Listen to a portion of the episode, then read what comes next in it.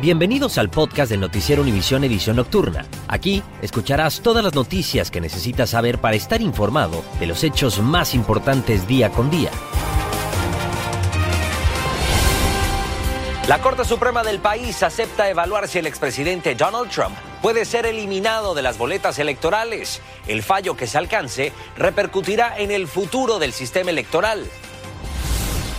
Estados Unidos implementa el programa de movilidad segura, una herramienta que le permite a los migrantes llegar de manera legal y ordenada. Se trata de frenar el tráfico humano y los peligros que sufren los migrantes en selvas y desiertos. Hay posibilidades de llegar específicamente a Estados Unidos en caso del programa de movilidad segura de manera legal. La Agencia Federal de Medicamentos y Alimentos estudia los posibles efectos negativos que pueden tener medicamentos contra la diabetes que se usan para perder peso. Y tras sus éxitos en el fútbol europeo y en la MLS de Estados Unidos, Javier el Chicharito Hernández está a un paso de volver a vestir la playera de las Chivas Rayadas del Guadalajara. Comienza la edición nocturna. Muy buenas noches y gracias por acompañarnos. El destino del expresidente Donald Trump en la boleta electoral de las primarias de Colorado está ahora en manos de la Corte Suprema del país. Allí se decidirá si Trump queda en la boleta o no, Elian. Así es, Maite, y es que esta es la primera vez en la historia de esta nación que la Corte considerará el alcance de la enmienda número 14 de la Constitución que prohíbe que aquellos que participaron de una insurrección ocupen cargos públicos. Y también la Corte Suprema de Colorado argumenta que eso precisamente fue lo que hizo el expresidente el expresidente Donald Trump durante el asalto al Capitolio. Pablo Gato nos amplía. La Corte Suprema toma el caso de Colorado. Lo que decida tendrá un enorme impacto en la carrera presidencial. Estas son acciones legales sin precedentes porque el país nunca ha vivido ninguna situación igual. La audiencia sobre el caso se producirá el próximo 8 de febrero. Implica que la Corte evaluará la validez legal y constitucional de la apelación, lo que podría tener un impacto significativo en la jurisprudencia. La Corte Suprema de Colorado prohibió a Trump ser parte de la boleta en la primaria porque consideró que había incitado una insurrección. Agregan que la enmienda 14 de la Constitución prohíbe a cualquier persona que participó en una insurrección en contra del gobierno postularse a un cargo público. La secretaria de Estado de Maine también sacó a Trump de la boleta por el mismo motivo. Votantes en Illinois y Massachusetts, asimismo, han presentado una petición para que Trump no esté en las boletas de esos estados. La decisión de la Corte Suprema en este caso podría aclarar aspectos legales y constitucionales fundamentales, afectando la elegibilidad de candidatos a cargos públicos en el futuro. Si la Corte Suprema falla a favor de Colorado, Trump no podría presentarse en ese estado y abre la puerta para que otros estados también lo prohíban. Si falla en contra de Colorado, Trump podría estar y cierra la puerta a otros estados para que no puedan impedir a Trump ser parte de la boleta. La atención del país está puesta en los magistrados de la Corte, que es de mayoría conservadora. Esto ocurre cuando Trump está en Iowa, donde se votará en apenas 10 días. Allí repitió que ganaría las elecciones. La campaña de Trump dio la bienvenida a la audiencia de la Corte Suprema e insisten en que todo relacionado con Colorado es un intento para descarrilar que Trump vuelva a la presidencia. En Washington, Pablo Gato, Univisión. Gracias, Pablo. Y por otra parte, la Fiscalía de Nueva York dijo que quiere imponerle una multa de 370 millones de dólares al expresidente Trump tras el juicio civil por fraude en la organización Trump. Esta es una cifra más alta la exigida inicialmente, a la que se suma un veto de por vida para la organización en el sector inmobiliario del Estado. Se espera que el 11 de enero el juez Arthur Engren emita un veredicto tras los alegatos de ambas partes y concrete una posible multa. El gobierno de México también está endureciendo su política hacia miles de migrantes quienes están cruzando su territorio para llegar a Estados Unidos. Los están persiguiendo y deteniendo para deportarlos.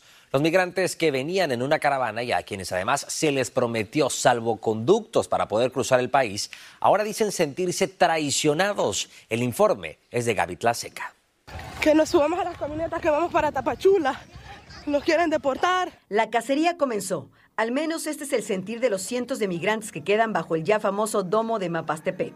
Aquí están los policías militares, quieren venir a, a, llevarnos para Tapachula. Aseguran que el gobierno les mintió. Solo les queda correr. ¡Nadie se sube! En días pasados, el gobierno mexicano prometió a los migrantes que si abordaban los autobuses con destino a varios puntos de la frontera sur, lo que disolvería la caravana les daría papeles de tránsito. El abordar los autobuses condenó a cientos de familias que hoy están separadas e incomunicadas. en los albergues le quitan los teléfonos a nuestros familiares porque no tengamos comunicación con ellos. Otros han reportado que sus familiares están desaparecidos. Que ellos andan en el limbo y no sé dónde andan. Mándale ahorita un mensaje ya. Mientras los migrantes buscan a sus familias, el presidente Andrés Manuel López Obrador presume que el número de migrantes va a la baja tras la reunión de alto nivel con Estados Unidos. Ya la disminución es considerable por algunas acciones que se llevaron a cabo de protección a migrantes. Las acciones del gobierno llevaron a que este viernes migrantes de distintas nacionalidades bloquearan la carretera de Juchitán, Oaxaca, tras el cierre del Centro de Movilidad Migratoria.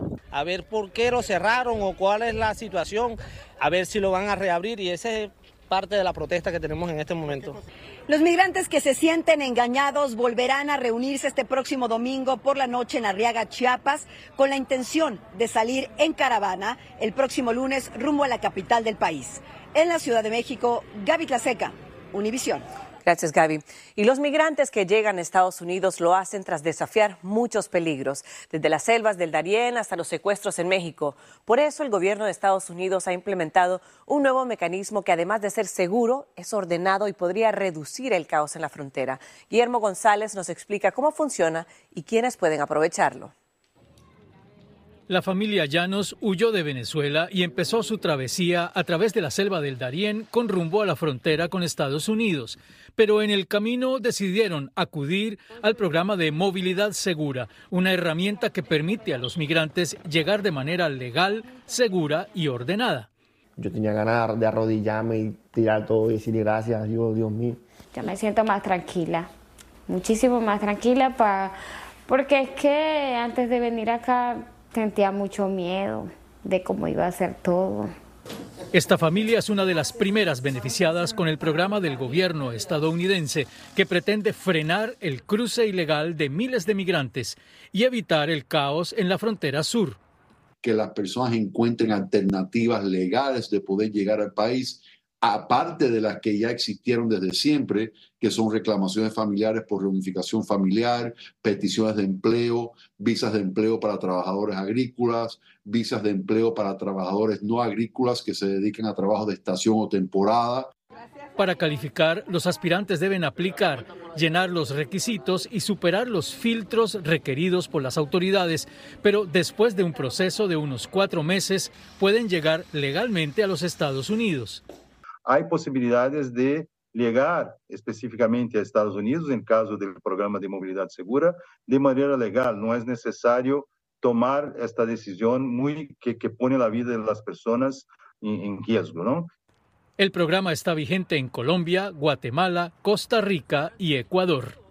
A pesar de las bondades de este programa, algunos abogados de inmigración creen que no será suficiente para reducir de una manera sustancial el flujo desordenado de miles de personas que siguen atravesando las peligrosas selvas del Darién para tratar de cruzar ilegalmente a los Estados Unidos. Estás escuchando la edición nocturna del noticiero Univisión.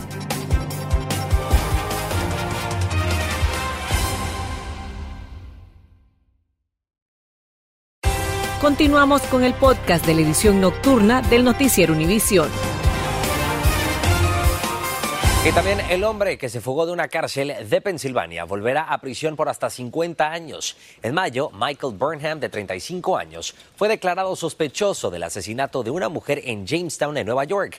Mientras huía, secuestró a una pareja en Pensilvania y les hizo llevarle hasta Carolina del Sur. Tras ser capturado ahí, también utilizó sábanas convertidas en una cuerda para escapar de la cárcel. La policía pasó nueve días buscándole antes de que volvieran a detenerle. Y un fugitivo estadounidense conocido como Nicholas Rossi, acusado de fingir su propia muerte para evitar una acusación de violación en Utah, fue extraditado a Estados Unidos desde Gran Bretaña. Rossi, de 36 años, cuyo nombre legal es Nicholas Alaverdian, está acusado de agredir a, a, su exnovia en Utah en 2008, según la fiscalía. También se enfrenta a múltiples denuncias en Rhode Island por presunta violencia doméstica. Y las autoridades en una cárcel de Miami, en el estado de Florida, han abierto una investigación para determinar cómo una reclusa que llevaba dos años cumpliendo una condena quedó embarazada. Aparentemente habría sido violada, pero no se, no se ha precisado si fue un guardia de seguridad o un preso. Vilma Tarazona nos tiene los detalles de este misterio dentro de ese centro de reclusión. Las autoridades del Centro Correccional TGK de Miami investigan cómo fue posible que una de sus reclusas, Daisy Link, resultó embarazada. Su hermana Cristal Barreto nos dijo que quedó en shock cuando Daisy la llamó desde la cárcel para contarle. Esa noticia me cogió de sorpresa, como, ¿cómo esto te puede pasar? Embarazada y tú ya tienes casi dos años en la cárcel. ¿Qué pasó? ¿Qué pasó? Dime. Y me dijo que alguien lo violó a ella adentro y que ella estaba pidiendo ayuda hace tiempo, hace meses, y ellos no lo quieren ayudar a ella. Asegura que cuando su hermana informó al centro de reclusión, se burlaron de ella. Lo dijeron que era una, una fantasma, que era aliens que lo hice. Cristal dice que su hermana no se atreve a hablar más porque las llamadas son grabadas. Asegura que a ellos no les han permitido visitarla en los casi dos años de reclusión. Tiene miedo, ella tiene miedo que lo van a hacer algo a ella adentro. La familia asegura que Daisy previamente denunció irregularidades en el centro de detención. Dice que después fue recluida durante cerca de tres meses en el pabellón psiquiátrico del centro de reclusión y que allí la medicaban. Ella uh, está durmiendo por dos o tres días. Y yo dice, ¿cómo tú sabes que alguien no entró a violarte en ese tiempo? La familia pide una investigación transparente. Este centro correccional TGK, donde se encuentra recluida Daisy Link, nos dijo a través de un comunicado que la seguridad de sus detenidos es prioridad para ellos. Además dijeron que no hay evidencia en este momento de que haya ocurrido una agresión sexual. Sin embargo, están investigando las circunstancias en que se produjo el embarazo. En Miami, Vilma Tarazona, Univisión. Gracias, Vilma. Y un nuevo estudio revela que se podría salvar casi 300.000 vidas en 10 años si todos los estados aprobaran leyes sobre armas similares a las de California y Nueva York. El Grupo de Prevención de la Violencia Armada, Every Town for Gun Safety, encontró que Nueva York y California tienen las tasas más bajas de muertes por armas de fuego. Son de 5,3 y 8,7 por cada 100.000 habitantes, respectivamente. Y la Agencia Federal de Medicinas y Alimentos decidió estudiar los posibles efectos negativos, como pensamientos suicidas, que pueden tener populares medicamentos contra la diabetes, que ahora también se usan para perder peso. Desde San Francisco, California, Luis Mejid nos tiene el reportaje sobre este tema de salud. Se empezaron a vender como la última maravilla contra la obesidad. Habitualmente para la diabetes, drogas como Zempic, Wegovy y Mounjaro se hicieron populares en medios sociales para perder peso. He bajado aproximadamente 30 libras. Me han caído súper bien. La verdad es que no he tenido efectos secundarios. Pero todo medicamento tiene sus riesgos y la Agencia Federal de Medicinas y Alimentos estudia si en algunos casos pueden producir pérdida de cabello y pensamientos suicidas. Muchos médicos no están sorprendidos. Mira, eso es algo que pasa y que vemos con todo tipo de medicamento. Una vez que los medicamentos son lanzados al público en general y sobre todo que empiezas a ver gente que lo empieza a comprar en línea, donde no hay realmente una buena relación con un médico o alguien que te esté haciendo una buena historia, vas a encontrar una serie de nuevos estudios, de nuevos efectos secundarios. Aunque estos efectos secundarios son raros, Eli Lilly, fabricante de algunas de estas medicinas, advierte que sus productos son para pacientes con problemas serios de salud y no deben ser usados por razones cosméticas por aquellos que quieren perder unas libras. Por eso Diana Vázquez no quiere probarlos. Los medicamentos mm, en un tiempo dañan los riñones, dañan todo. Entonces siento que, que no va para mí. Para quienes los necesitan pueden ser una buena opción, aunque en el futuro probablemente los medicamentos vengan con una advertencia. Lo que normalmente hacen, hacen eh, lo que le llaman un black box warning. Te ponen una, un, un, como dices tú, ¿no? una etiqueta afuera que dice, pacientes que toman esto tienen una posibilidad de que vayan a tener este tipo de problemas. Por cierto, y en contra de lo que algunos puedan pensar, un nuevo estudio revisando los archivos de más de 100 millones de pacientes encontró que no existe una relación entre este tipo de drogas y los pensamientos suicidas. Lo importante, dicen los expertos, es usarlas bajo la supervisión de un médico y solamente cuando es realmente necesario. San Francisco, Luis Mejil, Univisión. Y la Administración Federal de Alimentos y Medicamentos también aprobó una solicitud del estado de Florida para importar medicamentos más económicos de Canadá. Aunque la ley lo permite, la FDA siempre había rechazado la idea por preocupaciones sobre la seguridad de dichos medicamentos, además de la feroz oposición de la industria farmacéutica estadounidense. Y después de triunfar en el fútbol europeo y también en la MLS de Estados Unidos, Javier El Chicharito Hernández está a punto de vestir nuevamente la playera de las Chivas Rayadas del Guadalajara. Juan Carlos González nos tiene más detalles sobre este muy esperado regreso a casa. El Chicharito de regreso a las Chivas. Al menos esto es lo que dicen los rumores, los cuales suenan cada vez más fuerte, tanto en Guadalajara, así como en Los Ángeles, donde jugó para el LA Galaxy durante las últimas cuatro temporadas. Hoy todo apunta que Chicharito Hernández ya prepara viaje a Guadalajara y no va a ser de vacaciones. Antes de terminar su contrato con el Galaxy, el oriundo de la Perla Tapatía no descartaba la posibilidad de retirarse ni de regresar a las Chivas. Pues como, como ídolo, ¿no? Llega como todo un ídolo ahí de regreso a México. Pues igual como cualquier leyenda y a, posiblemente acabar su, su carrera futbolística, ¿no? Ya, ya otra vez en Chivas. Chicharito de 35 años de edad tuvo una cirugía este año, por lo que no pudo llegar jugando al final de la temporada y ahora vuelve al equipo que lo vio nacer en su exitosa carrera. Es el mejor equipo de México. ¿Y Chicharito qué tan bueno Pues es una buena pieza para el equipo. Aparte de sus éxitos en el terreno de juego, su carisma le ha ganado muchos seguidores y seguidoras a Javier Chicharito Hernández. En los 82 partidos que jugó con el LA Galaxy, 71 de ellos como titular, Javier Chicharito Hernández logró anotar 39 goles y también tuvo 6 asistencias. Para algunos aficionados de Los Ángeles se trata de un sentimiento agridulce, ya que por un lado deja de formar parte del Galaxy, pero por el otro le desean más éxitos. Es, lindo verlo, que regrese a casa y que todavía le tengan ese cariño al Chicharito. Pues. Se espera que el anuncio oficial de las Chivas de Guadalajara surja en cualquier momento. En Los Ángeles, Juan Carlos González, Univisión.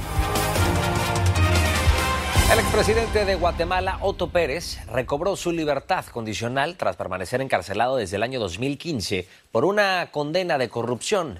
Pérez, un general retirado, gobernó esa nación centroamericana desde el año 2012 hasta el 2015, cuando se vio obligado a dimitir cuando le quedaban cuatro meses de su mandato en medio de protestas precisamente por escándalos de corrupción. Yo lo vuelvo a repetir aquí. Aquí detrás de esto sigue estando la CICIG, que se ha convertido en una herramienta de la Embajada de Estados Unidos. Y vuelvo a denunciar la injerencia que ha tenido Estados Unidos a finales de 2022, Pérez fue condenado a 16 años de prisión por cargos de asociación ilícita y también fraude aduanero, junto también a su vicepresidenta Roxana Valdetti, quien permanece encarcelada. Y dicen que los perros son los mejores amigos del hombre, pero hay algunos que son capaces de extraordinarias travesuras. Este es el caso de Kerry Clayton Law, los dueños de Cecil, una Golden Doodle de 7 años. Y es que la traviesa Cecil se comió 4.500 dólares que dejaron en un sobre en la cocina para pagar por las mejoras que harían en su casa. Sus dueños eventualmente recuperaron 3.550 dólares, pero dicen que tuvieron que esperar varios días y el proceso fue bastante desagradable y mal oliente. Bueno, miles de familias Elian recorrieron hoy las calles de Madrid, la capital de España, para asistir al tradicional desfile de la víspera del Día de Reyes Magos. La fiesta de la Epifanía celebra la visita de los Reyes Magos al niño Jesús y su asombro ante el encuentro. Así es, Maite. Esta procesión contó con carrozas, bailarines, marionetas gigantes, la estrella de Belén, caballos, jirafas y tres carrozas reales que además repartieron caramelos a los niños. Tradicionalmente, los niños españoles y de algunas partes de América Latina desenvuelven en el Día de Reyes los regalos que en otras partes entrega Papá Noel el día de Navidad. Gracias por escucharnos. Si te gustó este episodio, síguenos en Euforia, compártelo con otros publicando en redes sociales y déjanos una reseña.